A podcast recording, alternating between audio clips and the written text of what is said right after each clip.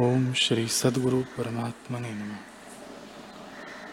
श्री वशिष्ठ जी बोले, हे राम जी, जैसे कोई पुरुष स्वप्न में युद्ध करता है और उसको अपना जागृत स्वरूप स्मरण हो आता है तो वह स्वप्न को स्वप्न जानता हुआ युद्ध करता है तो भी दुख नहीं होता। वैसे ही जो पुरुष परम पद में जागा है, उसकी सब क्रियाएँ होती हैं।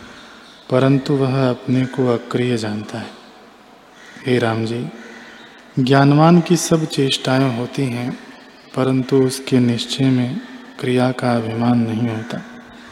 जैसे नट सब स्वांग भरता है, परंतु अपने को स्वांग से अलग और स्वांग की क्रिया को असत्य जानता है, क्योंकि उसको अपना स्वरूप स्मरण रहता है। वैसे ही ज्ञानवान सब क्रियाओं को असत्य जानता है। हे राम जी, ये सब पदार्थ अजात जात हैं, उपजे नहीं। जैसे स्वप्न में पदार्थ दिखते हैं, परंतु उपजे नहीं।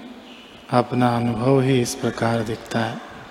वैसे ही ये जगत के पदार्थ भी अनुभव रूप जानो। हे राम जी, बहुत शास्त्र और वेद में तुमको किस लिए सुनाऊं और किस लिए पढ़ूं? वेदांत शास्त्र का सिद्धांत यही है कि वासना से रहित हो।